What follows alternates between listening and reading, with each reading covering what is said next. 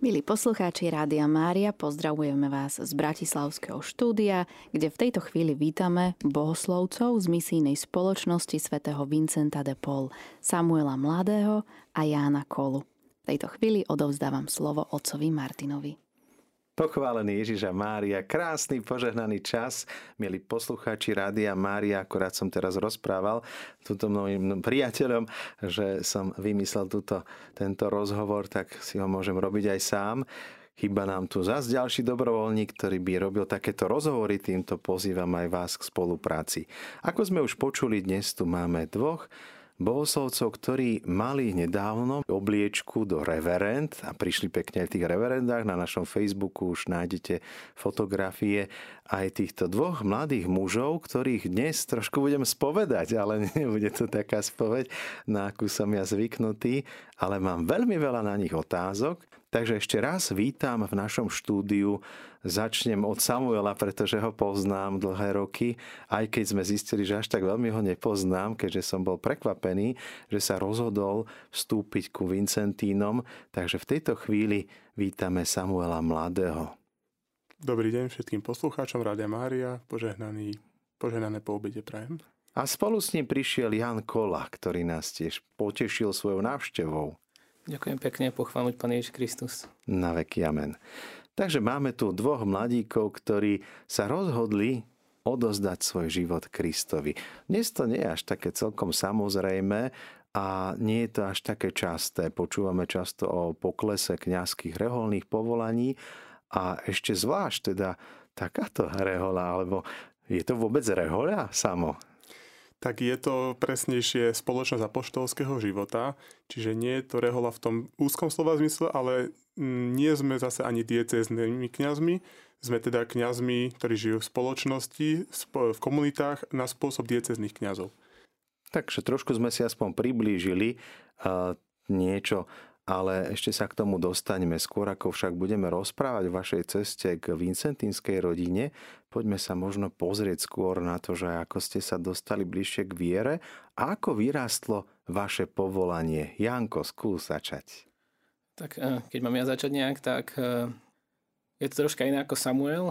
Eh, mne bola tak viera daná do vienka, čiže pochádzam z katolíckej rodiny, tak mám všetky sviatosti a to také hlbšie prežívanie možno nastalo už až po vysokej škole, keď som mal dievča, boli sme spolu nejak tak 4 roky a potom po našom rozchode, po týchto 4 rokoch e, som tak nejak mm, cítil také prázdno, také, také zrazu veľa času po práci a takého nevyplneného času. Tak som si povedal, že okrem nedele ako každý bežný kresťan, katolík, e, chodí na Svetú Omšu, že by sa mohol začať aj chodiť napríklad v piatky. Tak, e, a tam ma vlastne oslovila skupina takých mužov, ktorí ma pozvali na večeradlo, na modlitbu Svetého Rúženca konkrétne. No a skrze Matku Božiu a skrze ešte ďalšieho pána, ktorý chodil k ním a hodov okolností bol bezdomovec a ujal sa ho náš kňaz Pater Pavol Noga, ktorý momentálne pôsobí v Banskej Bystrici som sa dostal vlastne ku kňazom Vincentínom, čiže takou krásnou tou charizmou vincentískou eh, skrz eh, pánu Máriu, ktorá, je, ktorá má veľké miesto v, u nás, u Vincentínov a skrze chudobných, ktorým sa venujeme. Čiže to bolo také aj veľké gro, alebo taký ten, to, tá, tá veľká hlavná myšlienka, prečo som sa práve rozhodol pre misijnú spoločnosť, alebo skrze toto som cítil takéto povolanie ja sa ešte opýtam a zaujala, že na vysokú školu, akého smerovania bola tá vysoká škola, skôr technická? Alebo... No, áno, technická áno? škola, bolo to v Žiline telekomunikácie, odbor multimediálne inžinierstvo. No a potom som ešte 3 roky pracoval ako... To sa hodí tu do rádia no, inak? Tak tu niečo? áno, vlastne robili sme aj, aj s rádiom tým pádom. Sme také rádio X, také študentské rádio, kde som tiež pomáhal tam za mix pultom ako technik wow. jeden rok alebo pol rok, nepamätám si už presne nejak tak to bolo. No, no direktor váš nebude mať radosť, dobre. Z toho, čo mi teraz prišlo do hlavy. Ale nie, asi ja nakoniec nebudem mať radosť. Ale skutočne by sme ocenili nejakú pomoc, keďže vidíme, že máme takéto kapacity.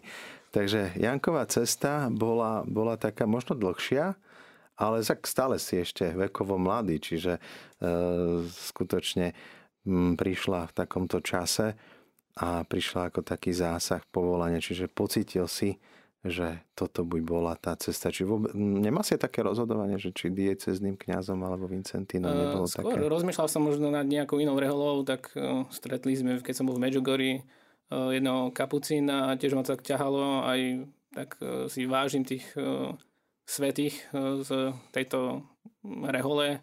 Z hodou okolností mi je blízke Pater Pio, aj sme mali také modlitobové skupiny v Banskej Bystrici, celonočné adorácie, ktoré sme ako Združenie Merenskej mládeže vlastne absolvovali s mladými. A bolo to veľmi také silno povzbudujúce na duchu, aj, aj, aj to vytrvanie z, pred pánom Ježišom fakt 24 hodín adorovať a modliť sa rúžence na štýl Patrapia. Takže vo mne to bolo také veľmi silné toto, ale keď som sa tak hlbšie zamýšľal aj počas tých duchovných obnov, ktoré sme zažívali, spolu vlastne aj so Samuelom, aj s kňazmi a s chlapcami, ktoré sme mali, tak som vnímal, že ten taký veľký bod, z ktorého som sa ja vlastne dostal k, ku Kristovým kňazom, hej, alebo k Márijným kňazom, tak boli, boli Vincentini a skrze, skrze tú modlitbu rúženca, ktorú som sa tam pol roka s tými pánmi modlil, alebo s mužmi, hej, keď to mám tak nazvať. A boli to vlastne všetky štyri rúžence, že nebolo to, že jeden, ale bolo to fakt také večeradlo, každý piatok, dve hodinky, a bolo to veľmi také silné pre mňa. Z začiatku bolo aj veľmi ťažko, že človek tak sedel na tej stoličke a že nechce sa mi tak, ale postupom času som videl, ako pán Boh to nejak tak mení. Samuel, aká bola tvoja cesta? Už sme počuli, že bola iná. V čom bola iná? No ako som teraz Janka počúval, tak bola iná, ale bola veľmi podobná, lebo teda u mňa došlo vlastne tiež k prehlbeniu, ale zároveň aj k objaveniu viery až v dospelosti. Teda ja som konvertita obrátený, e, pokrstený som bol v 19 rokoch, takže som prijal krst dospelého a všetky teda iniciačné sviatosti som prijal teda následne hneď po krste. Takže vlastne toto, toto bola taká najviac mňa definujúca vec, najdôležitejšia vec v mojom živote, ktorá sa stala, že som teda Pána Boha spoznal, že som ho predtým vôbec nepoznal. Spoznal som Ježiša Krista, ktorého som teda prijal a, ako môjho spasiteľa a, a zároveň aj cez to všetko vlastne som sa dostal do, do cirkvi a našiel som vlastne v tej cirkvi svoj domov. Takže a čo bolo také rozhodujúce pre to obrátenie, ako to bližšie vieš nejako písať? Tak v podstate tiež to bolo na vysokej škole. Na začiatku som teda spoznal jedno dievča, a ona bola teda veriaca, ja som bol neveriaci, no a mm, nejak medzi nami teda začalo byť niečo viac a, a ja som teda, ona ma zavolala do kostola na Svetu Omšu a ja som najprv nechcel, ale tak potom som tak na to pristal a, a teda bol som, bol som na Svetej Omši, potom som bol aj na rôznych takých akciách ešte domčeku Anky Kolesárovej ešte na, na východnom Slovensku a zároveň som sa zapájal aj do vysokoškolských stretiek, teda, Ale že stále si nebol pokrstený, teda, áno, hej? tak, áno. Ne, nebol som pokrstený, začal som spoznávať vlastne s tým dievčaťom, už jak sme potom sa začali spolu chodiť, tak som začal spoznávať ten život vlastne veriaceho človeka. A tak na jednej strane bolo to pre mňa niečo absolútne nové, trochu možno aj dá sa povedať, že také odpudzujúce v niektorých takých tých ľudských ohľadoch. Ale na druhej strane som v tom cítil taký veľmi hlboký takú hlbokú nejakú, tak nepokoj som mal vnútorný, že čo ak naozaj toto nemôže byť tá pravda. Ja som vnútorne naozaj bol, bol som unavený, možno som bol taký, e, že som všetko mal predtým v živote, vlastne som aj jedinačík a, a vlastne tak som hľadal možno také nejaké naplnenie toho života a hľadal som ho na rôznych miestach. No a potom vlastne prišla táto skúsenosť, že som prišiel na svetu Omšu, prvýkrát, druhýkrát, piatý, desiatý a a tak nejako som začal vnímať, že, že ma to veľmi, veľmi ma to naplňa. Ani som nevedel čo, nevedel som to pomenovať, tak som sa vlastne na túto, na túto cestu vydal. No a postupom času, jak som sa zapájal do toho života, možno mladých ľudí v cirkvi, tak som teda sa rozhodol asi po, po necelom roku, že teda chcem prijať Sviatosť krstu, začal som chodiť na katechézy a prípravy na krst, no a vlastne potom vlastne rok a čo si potom, prvý, potom ako som bol prvýkrát v kostole, som teda prijal Sviatosť krstu, birmovania a prvé sveté príjmanie. No ako si sa ty dostal k tej Vincentínskej rodine? To nás zaujíma ešte. No, Tak vlastne bolo to celé tak, že, že som hľadal... Zatiaľ mi to tam Áno, zatiaľ ešte, ešte stále, stále tak, ďalej od toho. Áno. Vlastne došiel som na vysokoškolské stredko v Ružinove, v bratislavskej časti Ružinov, ktoré vlastne vo farnosti, ktorú správajú Vincentíni. A tam vlastne sa stret, sme sa stretávali ako mladí vysokoškolskí študenti a diskutovali sme, bolo to aj pod vedením kniaza, potom, potom to bolo aj bez kniaza, sme sa stretávali, diskutovali, rastli vo viere a veľmi ma to naplňalo. Zároveň s tým som vlastne spoznával, keďže som sa tam pohyboval, spoznával som aj ten život tej farnosti, spoznával som ale aj Vincentino, ktorých som teda automaticky tam videl. Videl som, že aha, sú tu nejakí kňazi, áno, videl som aj ten spôsob, akým, akým možno žijú, aj bohoslovcov, Patrika, Petra, teda, ktorí sú teraz novokňazí, som spoznal a nadviazali sme také veľmi dobré, veľmi dobré vzťahy, ktoré, ktoré teda sa spojili aj s tým, že som začal spoznať tú charizmu, ktorá mi bola tiež veľmi blízka, že teda chudobní ľudia, ľudia mm, bezdomová, ľudia hľadajúci, tí chudobní v dnešnom slova zmysle, nie v materiálnom, ale v tom duchovnom slova zmysle, ktorým Nové som bol formy aj, chudoby presne tak, ktorým som bol v podstate, ja, sa, ja som sa považoval za Aha. takého chudobného, lebo mal som síce všetko, možno dá sa povedať, hej, že bol som mladý človek, perspektívny na vysokej škole, jedináčik, mal som zázemie, ale ja vlastne... prezradím, posluchačky nevidia fešák. tak to, ide aj o to, aj, tak, že, že vlastne mal som takú nejakú takú ako štartovaciu pozíciu do života, dá sa povedať, že veľmi dobrú a ja som si, možno som to ani nevážil. A vlastne tá viera mi ukázala, že vlastne toto všetko som ja dostal a že je to obrovský dar od Pána Boha. No a vlastne potom tá vďačnosť možno aj za to všetko, čo som od Pána Boha dostal a v prvom rade teda ten dar viery, tak to bola tá vec, ktorá ma nakoniec doviedla teda do misijnej spoločnosti a do seminára. Môžeme tak povedať, že láska k dievčaťu ťa priniesla k Božej láske? dá sa tak povedať, áno. Dá sa, veľmi, veľmi dobre sa dá povedať, že vlastne Pán Boh si použil človeka, ako to robí, ako to robí vždy, že používa si nás, aj keď sme nehodní, hriešni, tak vlastne si, si použil aj toto dievča vlastne na to, aby, aby priviedla... A čo bolo potom s tým dievčaťom na zaujíma? No tak vlastne my sme spolu, my sme spolu teda chodili tiež vlastne, ak Janko spomínal, že 4 roky mal to dievča, tak vlastne u mňa to bolo tiež tak podobne, nejaké 4 roky uh-huh. asi približne. No a vlastne potom no, sme sa rozišli, nejak to nefungovalo, mohli za to aj moje také možno zlé nastavenia z toho predchádzajúceho života, že ja teda síce som túžil, aj som prijal potom e, sviatosti, ale to neznamená, že automaticky všetko sa zmení, lebo niektoré také zažité možno myšlienkové nejaké mechanizmy alebo nejaké zlozvyky, tak toho sa človek nevie tak ľahko zbaviť. A to je vlastne tá celoživotná práca, na ktorú som sa ja síce podujal, ale to neznamená, že automaticky som dokázal všetko, všetko zvládať. Takže vlastne musím povedať, že aj to spôsobovalo nejaké napätia. To, že ja som e, bol taký nepoddajný vo veľa veciach. Mňa zaujíma taká vec. Moja mama, keď bola raz ako zdravotná sestra pri hradbách, vlastne pri katedrále svätého Martina, tak e, potrebovala vodu, išla do seminára, prosila od chlapcov, aby dali piť vodu, eh, aby teda mala možnosť si zobrať so sebou. A videla tam tých krásnych mladých chlapcov, tak hovorí, že chlapci, že taký krásny, že nie je vás škoda. No a vtedy hovorí jeden bohoslovec, že nie je nás škoda, veď Pánu Bohu treba dať to najkrajšie a najlepšie. No a potom som prišiel ja s tým, že chcem ísť aj ja do seminára. Takže otázku na vás mám túto, že ako vaša rodina zareagovala na to vaše rozhodnutie? Bola pre vás podporou, alebo to bolo pre nich niečo divné? Ak teda chcete o tom rozprávať?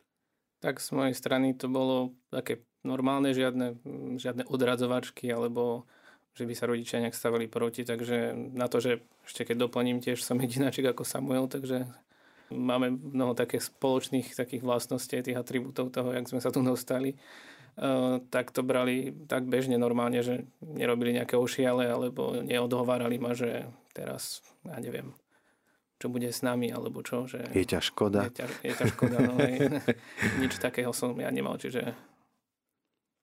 U mňa tým, že teda moji rodičia nie sú praktizujúci veriaci, vlastne ani dá sa povedať, že veriaci, tak uh, bolo to, to, pre nich, šok asi. Bolo to pre nich ťažké, ťažké pochopiť. A doteraz je to ťažké pochopiť, ale ja som im veľmi, veľmi vďačný za to, že to, za to, že to prijali tak, ako sa im dá a snažia sa to stále prijímať, aj keď teda stále pokračujem ďalej, hej, možno už tak rozmýšľali, že, á, že tak som mal občas taká otázka, že, á, že ešte stále to môžeš rozmyslieť však a ja, že áno, môžem, ale, ale pokračujem zatiaľ ďalej, áno, že teda a napriek tomu naozaj, že aj teraz sme mali teda tú obliečku, že sme dostali reverendu, že už vlastne videli ma priamo už v tom kňazskom odeve, čo bol pre nich, musel byť pre nich veľký šok, tak napriek tomu cítim tu ich podporu a veľmi si to vážim, takže musím naozaj tak som veľmi Pánu Bohu vďačný aj za toto, že, že aj napriek tomu, že možno nemám takú nejak, také nejaké zázemie, že,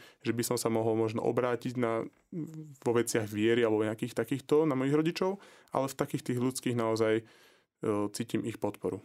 Obidve ste použili taký výraz, ktorý možno trošku skúsme približiť poslucháčom. Grecké slovo charizma. A v podstate, ako by sme to tak ľudskejšie priblížili, životný štýl alebo, alebo poslanie alebo naplnenie. V čom vy vidíte teda túto charizmu, ktorá vás obidvoch oslovila? Neviem, ktorý z vás chce prvý odpovedať. Možno Janko? Môžem. Čo sa týka charizmy u Vincentínov alebo u nás, tak e, je to také dosť široké spektrum. Máme tu veľkú marianskú úctu, takisto práca s bezdomovcami, s chudobnými, potom práca s, s lajkmi a vlastne už to samo vytvára veľké spektrum, do čoho sa dá obuť. Takisto formácia kňazov je jedna z takých hlavných princípov, ktoré aj Vincent podporoval. Aj my sme to so Samuelom vlastne zažili na tých duchovných obnovách, že sa nám kňazi venovali, hej, a tiež boli aj príkladom, či už na liturgii, alebo podobne. Takže dokonca aj ako ako kňaz alebo ako brat e, u nás, u Vincentínov, sa dá je veľ, veľké široké to spektrum, kde človek sa môže nejak nájsť, hej, že nie je to nejaká jedna rovina a to je všetko, ale môže to byť fakt niečo mariánska Keď nevieš ústa. hrať futbal, nemôžeš ísť Salesianom napríklad, no, hej? napríklad, že keď človek nemôže tak športovať nejak tak zdatný, hej. Ale tuto fakt vidím, že buď sa dá venovať mladým, či, či, či sa to jedná o Združenie mariánskej mládeže. Keď nie, tak potom e, tiež je ZZM, to je Združenie zázračnej medaile, to už taký pokročilý e, ročník potom sa tak postupne prechádza. Hej? Potom formácia kňazov, fakt tí, tí chudobní. Tu v Bratislave máme Depol, u nás sme, skade ja pochádzam z Banskej Bystrice, tak e, sme tam mali takú ako keby banku v zmysle vydávanie potravín. E, každú sobotu sa to tak zaužívalo. Potom cez COVID to, to troška upadlo, lebo všetci sa tak uzavreli Čiže aj tie, ne, ne, nebol už taký prístup ani k tým, k tým vlastne obchodom, k tým potravinám, ktoré, ktoré každú sobotu sme rozdávali. Takže toto, toto vnímam ako takú, také, také niečo také veľké, čo my máme, že nejdeme len jedným smerom, ale ten človek sa môže nájsť v rôznych oblastiach jemu, jemu bližšie alebo jemu milšie. Ja by som možno ešte k tej charizme sa vrátil, že vlastne tá charizma to je taký možno dar od Boha, taký ten práve pre nás, pre našu spoločnosť. A vlastne ona sa odvíjala presne od e, života svätého Vincenta, že svätý Vincent on bol taký, bol, no stal sa kňazom, ale nebol moc horlivým kňazom, prežíval to kňazstvo, alebo teda rozhodol sa stať kňazom z takých skôr zištných dôvodov ako nezištných. Chcel mať zabezpečenie, chcel, e, no to bolo to 17. storočie, takže vlastne bol kňazom normálnym, no a potom prišla taká skúsenosť, že vlastne spovedal jedného, jedného pána a ten vlastne po takej generálnej spovedi vlastne povedal že ten umierajúci pán, že, že keby teraz akože sa nevyspovedal, tak určite bude zatratený. A to vlastne tá, tá, taká tá duchovná chudoba pohla srdcom svätého Vincenta, že vlastne videl, že tí ľudia nie sú vedení k tej viere a tým pádom že vlastne môžu aj umierať a možno sa ani hej, nemusia byť spasení. Tak vlastne on začal horlivo kázať. Takže vlastne súčasťou aj tej našej, e, našej charizmy toho daru je vlastne aj kázanie, robenie ľudových misií, že vlastne ohlasovať evanelium chudobným, duchovne, ale aj materiálne. Potom s tým vlastne Svetý Vincent bol veľmi dobrý organizátor. On organizoval, on sám viete, samému sa úplne no, nedá zachrániť alebo pomôcť veľa ľuďom, ale dôležité je veľakrát možno zorganizovať ľudí, ktorí sú ochotní pomôcť a to vlastne prinesie o mnoho viacej dobrá. Svetý Vincent bol presne takýto organizátor toho dobra. Tvrdil, že dobro sa musí robiť dobre. Takže vlastne on prinášal, on vlastne založil tú misijnú spoločnosť nielen na to, aby ohlasovali evanelium, ale zároveň, aby, aby pomáhali. Aby tam, kde prišli, pomohli vlastne chudobným a vlastne toto tu všetko formovalo postupom času. Našu túto vincentskú charizmu, vincentínsku a no, v každej dobe je dôležité vlastne aplikovať to, čo svätý Vincent hovoril alebo robil, to, ten odkaz, tú charizmu, ktorú on nám zanechal, treba aplikovať na tie dané požiadavky tej danej doby. A vlastne to sa snažíme aj my neustále spoznávať, čo táto doba potrebuje, aby sme vlastne mohli odpovedať na tú chudobu alebo na, tú, alebo na tie potreby tejto doby prezradím, že my sme tiež súčasťou farnosti, ktorá túto Rádio Mária, tie štúdia, ktoré tu máme, tak sú vlastne na území ich farnosti, takže chlapci to nemali ďaleko. Ale títo dvaja fešáci mládenci sa rozhodli svoj život zasvetiť nielen Kristovi, ale aj službe chudobným, ako sme počuli. Započuli sme, že chcú byť aj mariánskymi kňazmi, majú teda mariánsku úctu Mňa by teraz zaujímalo, rozprávali sme trošku spolu so Samuelom a Jánom o tom, ako sa dostali k viere, ako sa dostali k vincentínskej rodine.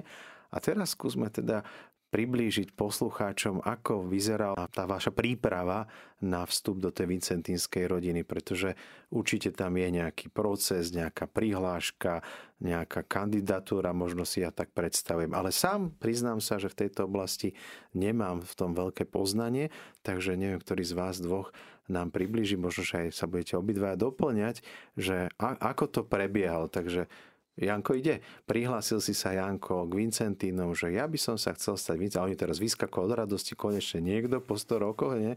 No, ako to bolo? no, takže e, moje začiatky v tomto, alebo myslím, že aj Samuelové, alebo chlapcov, ktorí sa aj ku nám hlásili, boli také, že minimálne začali chodiť na nejaké duchovné programy, ktoré ponúkali kňazi, že to boli nejaké duchovné obnovy. No a potom boli možno v tej farnosti alebo angažovali sa tam nejako. V mojom prípade som tam bol v podstate po robote do večera, čiže aktívna taká formácia už ako keby taká laická. No a môj poput aj podanie tej prihlášky bol vlastne na Sviatok Patrapia. Ako som spomínal, že mali sme mm, také adorácie celodenné, hej, tak e, to je vlastne prvý krok podanie prihlášky do misijnej spoločnosti, potom nastáva rok kandidatúry, kde chodíme po jednotlivých komunitách, ktoré máme momentálne na Slovensku a v Česku. A tam vlastne spoznávame život tých kňazov, ako žijú, ako sa modlia. A to nám má vlastne priblížiť aj to, to celé, ten náš život, či taký vlastne ten človek, ktorý tam príde, chce žiť taký život, alebo Čiže je to také to vzájomné, alebo nie. vzájomné spoznávanie sa, Presne že tak. spoznávaš ty ten životný kňazi... štýl už tak trošku znútra ako keby a zároveň vlastne aj ty sa dávaš spoznať, Presne že tak. či si vhodným kandidátom. Áno, no my, my sme vlastne s Jankom ten rok strávili v kandidatúre viac menej spolu ja som vlastne vstúpil o trochu skôr ako Jano, e, ale bol som, začínal som v Banskej Bystrici, takže vlastne Jano síce podal prihlášku neskôr, ale tak už vlastne on už tam tiež jednou nohou už tam bol, lebo bol, ako hovoril, každý deň tam. Nesúvisí to teda napríklad u nás z diecezných kňazov, v podstate ideme do seminára, ktorý je zviazaný zároveň s teologickou fakultou, teda prvé filozofia, teológia, že viac menej u vás nie hneď idete študovať filozofiu alebo teológiu. Je to trošku asi iné v tomto však. Presne tak. Dá sa, dá sa aj tak, že napríklad niekto z diecezného seminára sa rozhodne vstúpiť ku nám, tak samozrejme môže, ale u nás vlastne dôležitou teraz súčasťou formácie je tzv. vnútorný seminár, niečo na noviciátu v Reholiach, ale u nás sa to volá vnútorný seminár. Je to teda ta, taká časť prípravy, ktorá trvá rok alebo dva, môže trvať, E, počas ktorej vlastne sme tak trochu vytrhnutí z toho sveta. My teda s Janom sme ho absolvovali minulý rok v Krakove v Polsku. No a vlastne človek počas tohto roku má príležitosť e, naozaj byť, byť tak o samote s pánom, nadviazať taký hlbší vzťah, spoznať hej, aj, aj samého seba, že vlastne čo to v ňom vyvoláva. Možno ten život, život že žije ten život e, v, komunite, žije život, už, už začína žiť život ten kňazský, a zároveň spoznáva aj tú vincentínsku charizmu. Čiže vlastne máme tam aj náuku, či už nejakých základov všeobecných, katechizmu alebo nejakej liturgiky, ale zároveň už sa vzdelávame aj v tom, že čítame si o biografii životopise svätého Vincenta, potom nejakú históriu našej rodiny vincentínskej. Takže vlastne spoznávame to, ten prvý rok tá kandidatúra bolo spoznanie také praktické, naozaj spoznanie toho, že vidím, žijem ten život a druhý rok, ktorý sme absolvovali, ten, ten novicia, ten vnútorný seminár, bol o tom, že sme, že sme sa vlastne dostali sme ten celý obraz toho, že čo vlastne zahrania život kňaza Vincentína. Alebo, alebo môže byť aj brata Vincentína. Alebo... Spomínali ste, že Česko, Slovensko, teraz Poľsko, viac menej vy máte, alebo my sme v rámci diecézy a vy sa potom v budúcnosti môžete presúvať v rámci takmer celého sveta, alebo ako to funguje u vás? No, u nás to funguje tak, že náš, dá sa povedať, takým ako keby šéfom v tomto je provinciál a tým, že vlastne tá slovenská, slovenská časť je, je v zahrnutenej štyri slovenské komunity, ak sa správne nemýlim, to Banské Bystrica, Lučenec, Bratislava a Biacovce a tri komunity v Čechách, a to sú v Lošticiach, v Dobrúške a Žlutica. Takže vlastne do týchto miest nás môže provinciál po určitom čase presunúť, ako keď už je Čiže Československá provincia Dá sa povedať, spolu? áno. Slovenská ale je to slovenská provincia, ale vrátane Čech. Tak Spravujeme Čechy. No a potom máme slovenskú misiu Ad Gentes eh, v zahraničí a to je na Hondurase. Samozrejme v rámci toho, že sme misionári, je možné požiadať aj, keď provinciál nás uvoľní, aj mimo, mimo tej Adgentes, ktorú máme, čiže mimo Hondurasu a to sú rôzne kúty sveta, ako je napríklad Madagaskar, niekde Južná Afrika, Severná Afrika, Južná Amerika, Aliaška, hej. Proste v každom kúte sa niekde nachádzame. Aká bola tá formácia v tom malom seminári? Trošku približ možno pre posluchačov ten program ako kedy ste vstávali alebo aké činnosti boli súčasťou tohto programu? Tak vlastne tam sme začínali mm, o 6 ráno Sveto Omšou, e, rannými chválami, rozjímanie. My teda tiež mm, máme súčasťou našej, našej charizmy toho, toho života je aj, aj rozímavá, kontem, no, rozímavá modlitba, teda čítame Svete písmo, e, nechávame sa ním inšpirovať, premieňať. No a potom vlastne nasledovalo štúdium, alebo práca. Bola tam taká veľká záhrada, kde sme vlastne pracovali, čiže aj, aj, aj to bolo o tom praktickom, že nie len teda štúdium. A zároveň teda po štúdiu bol nejaký voľný čas, boli nejaké spoločné aktivity, bol čas na osobnú lektúru, na tiež štúdium už takéto vlastné. Neviem, ešte boli rôzne, rôzne aktivity, ale v podstate podstata toho času bolo naozaj, že človek bol vytrhnutý z toho každodenného života predchádzajúceho, že bol ďaleko od domova mm, ten kontakt s okolím bol náročnejší, že teda aj my sme sa snažili naozaj tú komunikáciu cez možno sociálne siete, cez internet naozaj obmedziť na minimum, aby sme, aby sme neutekali z toho, že, že malo to veľký význam, že sme boli odstrihnutí a malo nám to pomôcť. Dnes je to asi oveľa ťažšie. Ja keď som sa prihlásil v 96. roku do seminára, tak eh, v podstate tá situácia, my sme nemali ani mobilné telefóny, tie vtedy ešte neboli, internety neboli, takže dnes asi to odstrihnutie od toho vonkajšieho sveta je oveľa také, by som povedal, náročnejšie, keďže máme hneď po ruke eh, modernejší počítač, ako, ako my sme si vedeli vtedy v tej dobe predstaviť. Skôr, ak si ty rozprával, tak eh, stále mi tak rezonuje v srdci a akože toto by bola možno teraz taká téma, ktorá aj sa netýka vás, ale vy ste asi taký najkompetentnejší o tom, lebo Mám to tak na srdci tých e, chudobných, ako si ty povedal, myslím Samuel, že tie nové formy chudoby, mm, Svetý Otec o tom v poslednom čase dosť často rozpráva, pandémia ešte prehlbila tie priepasti medzi nami, že na jednej strane máme najmodernejšie technológie na komunikáciu, máme možnosť e, vytvoriť spojenie s celým svetom, ale ako keby nemáme dnes tú schopnosť vytvoriť blízkosť alebo pochopenie alebo niečo takéto, že, že máte vy, keďže ste tak čerstvo pripravení, a formujú vás určite tí najlepší, že, že to, táto téma ma tak zaujíma osobne, že či nám viete trošku viac niečo o tom povedať, lebo ste ešte aj mladí obidva, takže niektorí sa tak aj volajú, že Samuel, že to je akože, toto je myslím, že pecka, že došiel za tým došiel za tým svetým Vincentom človek, ktorý viac menej bol pre ňo taký impuls k svetosti, takým darom bol pre ňo. Ako to vnímate dnes, alebo je dnes náročnejšia práca s tými bezdomovcami, s ľuďmi, ktorí sú chudobní, ktorí sú na okraji, alebo naopak je to dnes jednoduchšie. Trošku keby ste nám takto váš pohľad možno približili. Mňa to veľmi zaujíma.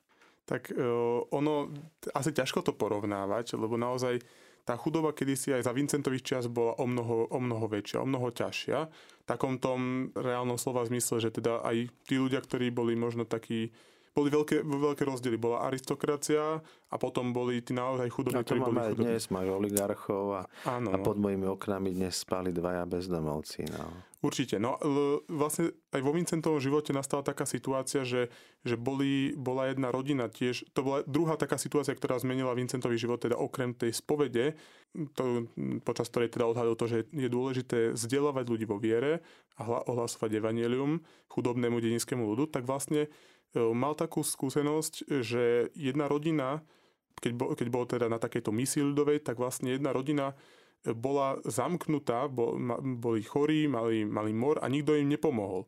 A on vlastne bol tak akože pohnutý týmto a vlastne kázal tiež cez takú kázeň, cez vlastne ohlasovanie, priviedol ľudí, že vlastne potom až celý deň chodili vlastne do toho domu a nosili im tam jedlo. A Svetého Vincenta vlastne pohlo táto tiež takáto dobroprajnosť ľudí, ktorú treba niekedy len prebudiť, ale vlastne uvedomil si, že no, dobre, nie, teraz im dneska priniesli, no ale teraz to možno niečo sa vydrží, niečo sa pokazí, no a čo potom? Čo o týždeň, o dva? A vlastne uvedomil si, že tú pomoc naozaj treba organizovať. No a je dôležité naozaj vlastne v dnešnej dobe identifikovať tú chudobu. Čiže vlastne dneska nemáme naozaj takých, že mm, že proste polovička obyvateľstva by trela biedu a možno umierala od hladu, ale stále sú medzi nami možno takí, ktorých ani nevidíme. A zároveň sú aj takí chudobní, ktorí sú chudobní naozaj aj tak duchovne. No a u nás, musím povedať, že, že, že aj pre nás je to také, zatiaľ také hľadanie toho, že ako konkrétne v tých konkrétnych reáliách angažovať sa a, a pomôcť. Ale vlastne ide o to, že, že, že my vlastne aj cez to, v prvom rade sme teda Kristovi kňazi, sme správcovia Božích tajomstiev, takže vlastne vysluhujeme sviatosti, vlastne aj cez, to, cez tie možnosti, ktoré ako kňazi máme, čiže, čiže cez homílie, cez kázne, cez nejaké vedenie duchovné, tak môžeme sa snažiť túto pomoc organizovať. A sami vlastne ísť príkladom v tom, že, že, že vychádzame napríklad naozaj na periférii, ako teda pápež František spomína, že, že a niekedy tie periférie sú naozaj v strede mesta, v strede tých našich Toto miest. nám Salesiani spomínali, že Dom Bosko vždy chodil vlastne na okraj mesta, pretože na perifériách boli chudobní. Keď si zoberieme napríklad dnes v Bratislave Trnavské mýto, alebo teda Miletičova, kde sú Salesiani, ono to bol kraj mesta, bola kedy mm. periféria.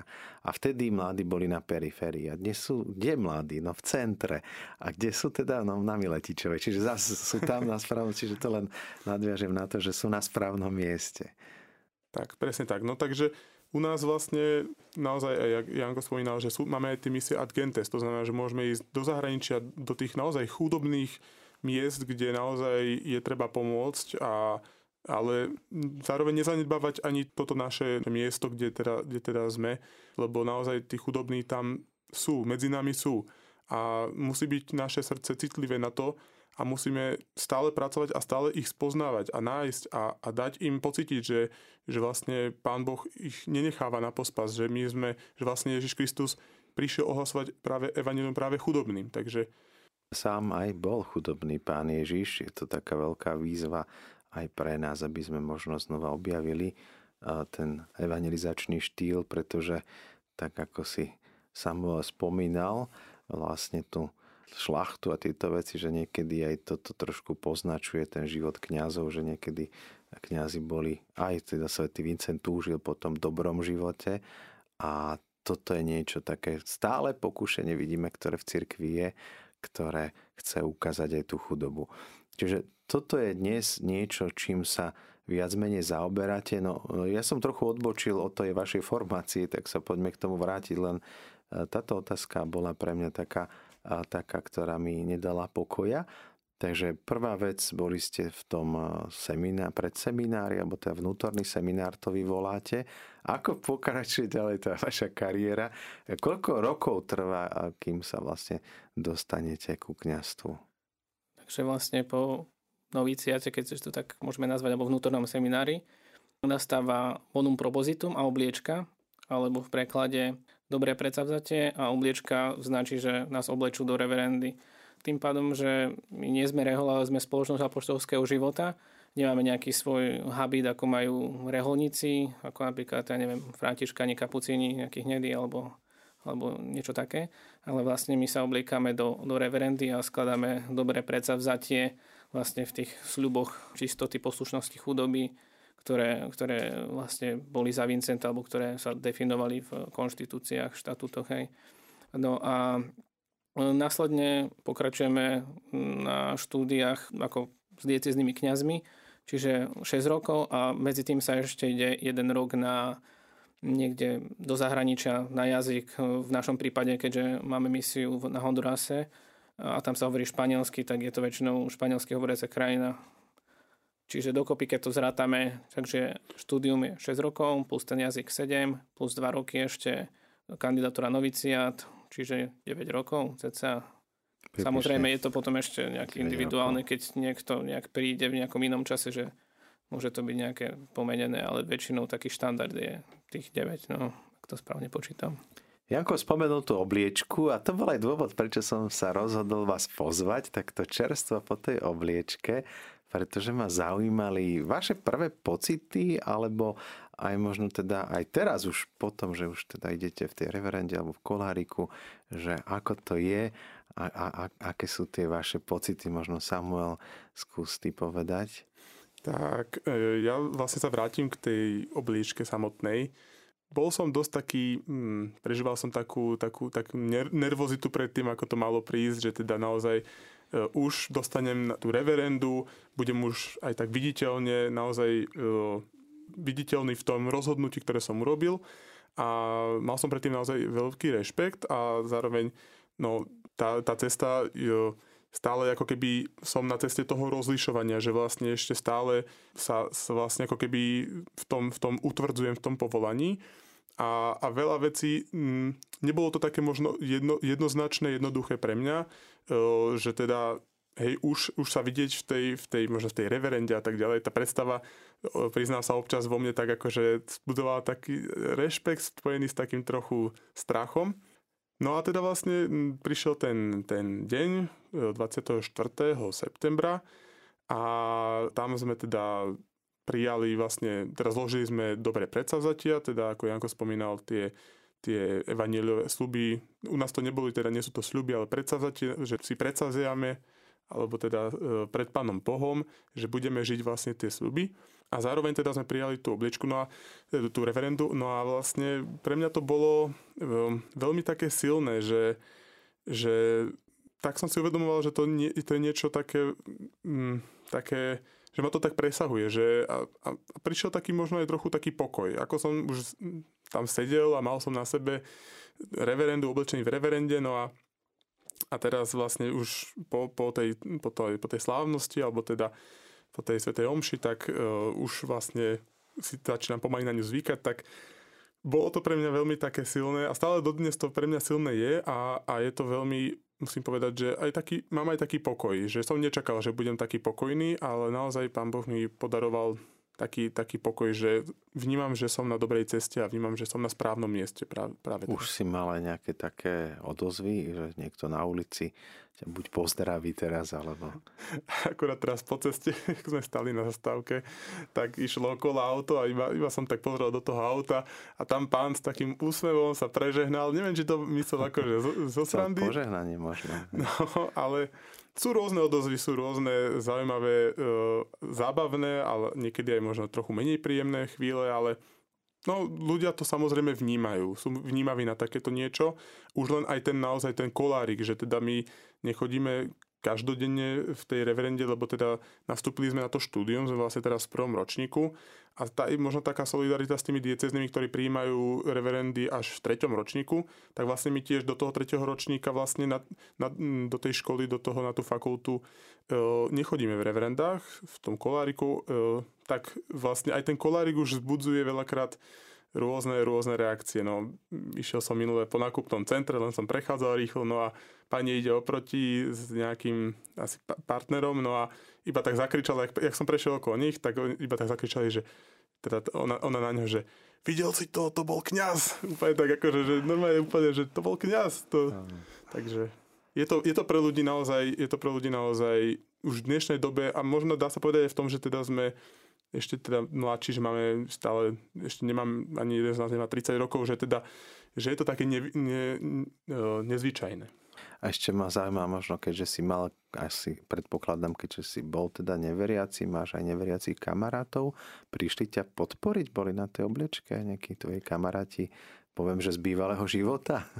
Tak vlastne tá obliečka bola taká naša vnútorná záležitosť. Nechceli Aha. sme z toho robiť takú veľkú, veľkú slávnosť. Je to naozaj aj to skladanie sľubov u nás, keď už je teda neskôr pred diakonátom skladanie tých sľubov, je mm, také jednoduché, že naozaj sú tam len tí najbližší, nie je to veľká, obrovská slávnosť, lebo, lebo má to byť, má, má, sa vlastne upriamiť pozornosť na ten vnútorný charakter tých sľubov. Že nie teda ideme teraz ukazovať všetkým, že hej, my, si, my tu teraz niečo sľubujeme, ale my to naozaj chceme skromne v jednoduchosti slúbiť Pánu Bohu. Takže aj tá naša obliečka bola taká, že boli tam niektorí naši, boli naši najbližší a boli tam niektorí naši blízki kamaráti, ale ja osobne som teda mojich kamarátov teda neveriacich alebo tak nevolal.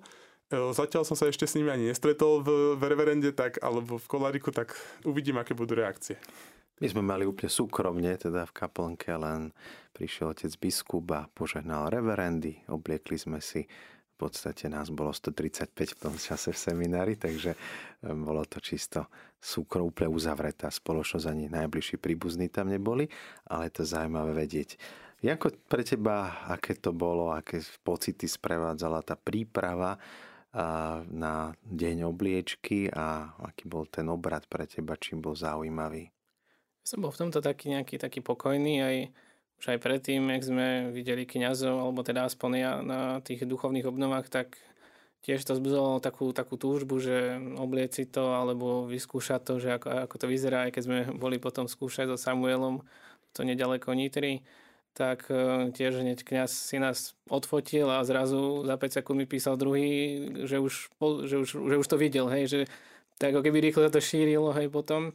Aj také, také mm, zaujímavé sa tiež stalo, keď e, sa ma chlapci, ministranti z Bystrice prišli pozrieť na, na tú obliečku a sa spýtali, že no tak, jak, jaké to je, jak je v tom, jak, jak sa v tom cítiš, akože vravím, že no, je to také pohodlnejšie ako sako, že nesťahuje to, že človek si môže dať potom napríklad aj tričko, nielen košelu, hej, možno, že tá košela, ktorú som mal v noviciate, už troška sa tak keby zmenšila, neboli, lebo... Keby sme neboli v rádiu, tak poviem, že aj v pyžame som niekedy do kaplnky chodil, to ale to neprezradíme. to dáme do zatvorky. Takže, takže myslím, že ako fakt je to také, ten odev je taký iný a ako aj. Samuel spomínal, vzbudzuje to tiež, všímam si, že ľudia sa tiež tak pozerajú alebo tak upriamia zrak potom na nás, však nejde o to, že by človek chcel niečo vzbudzovať alebo že by chcel byť nejaký zaujímavý, ale myslím, že aj týmto spôsobom, keď sme tu prišli, je to určite také svedectvo, že, že aj mladí ľudia môžu, sa, môžu si zvoliť takúto cestu hej, zasveteného života. A presne toto mi prišlo ako taká dobrá príležitosť, že aj porozprávať o týchto vašich skúsenostiach, o vašej ceste by mohlo zaujať nejakých našich poslucháčov a či už rodičov alebo príbuzných niekoho a ukázať na tento vnútorný svet, akým ste vy prešli, čím ste v živote museli možno aj zápasiť, aké sú vaše cesty rozhodovania.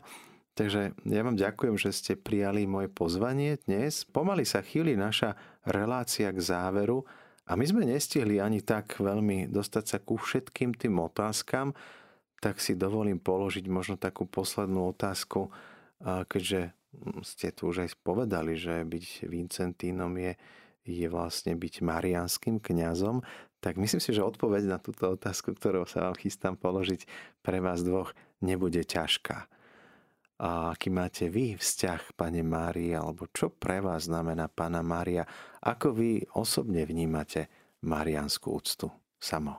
Tak pre mňa pána Mária začala byť dôležitá už na začiatku mojej duchovnej cesty, už, už ešte vlastne pred tou mojou konverziou, alebo teda za začiatku tej mojej konverzie, kedy ma to dievča, s ktorým som teda e, chodil, tak naučila ma modlitbu posvetného rúženca.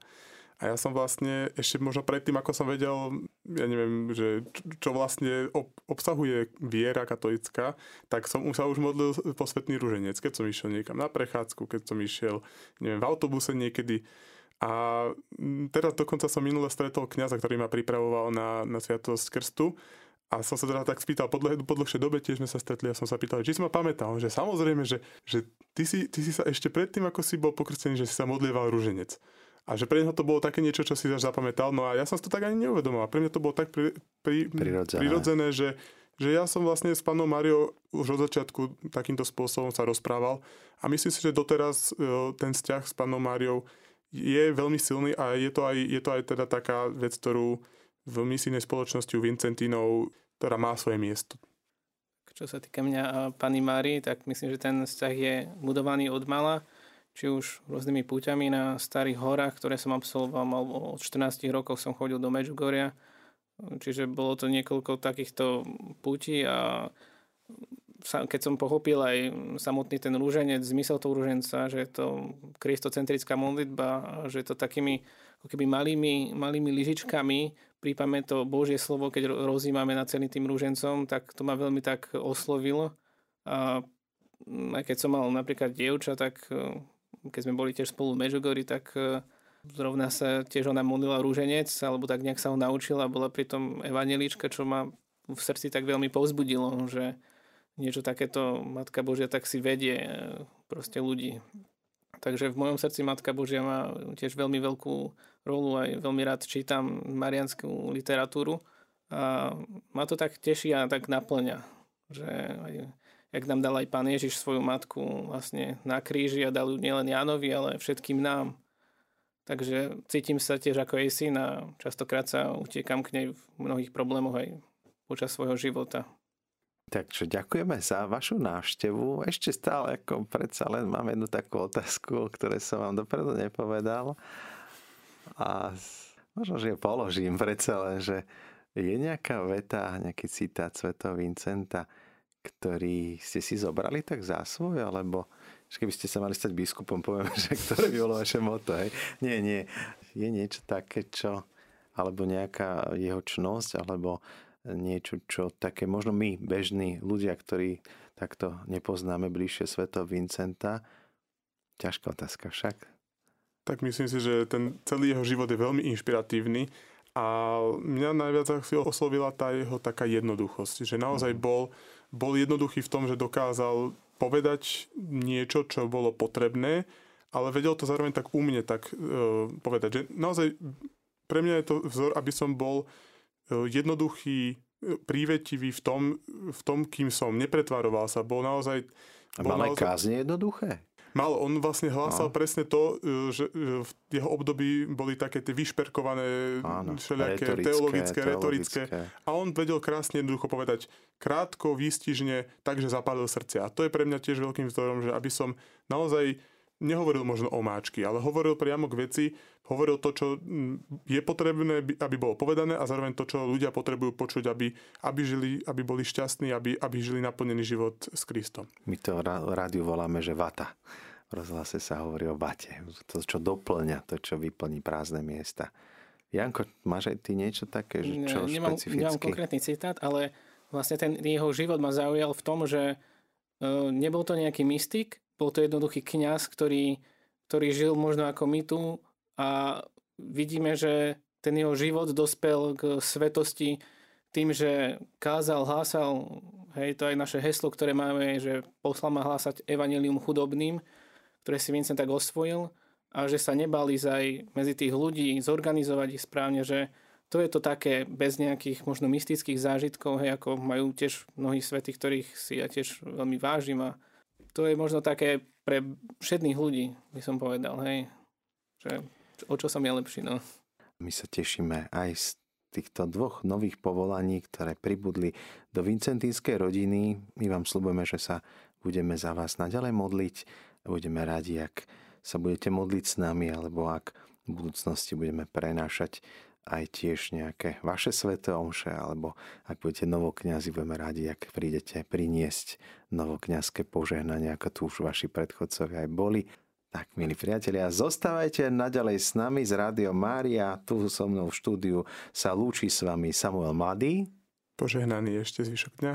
A Jan Kola.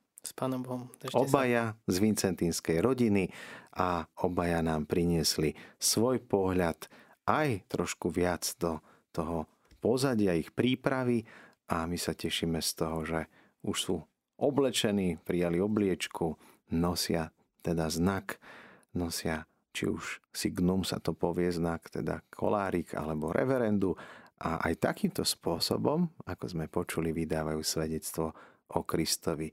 A ešte špecificky sa tešíme z toho, že majú na srdci práve tých posledných chudobných, tých, ktorí najviac potrebujú počuť slova nádeje. Požehnaný čas s Rádiom Mária, s rádiom, ktoré sa s vami modlí.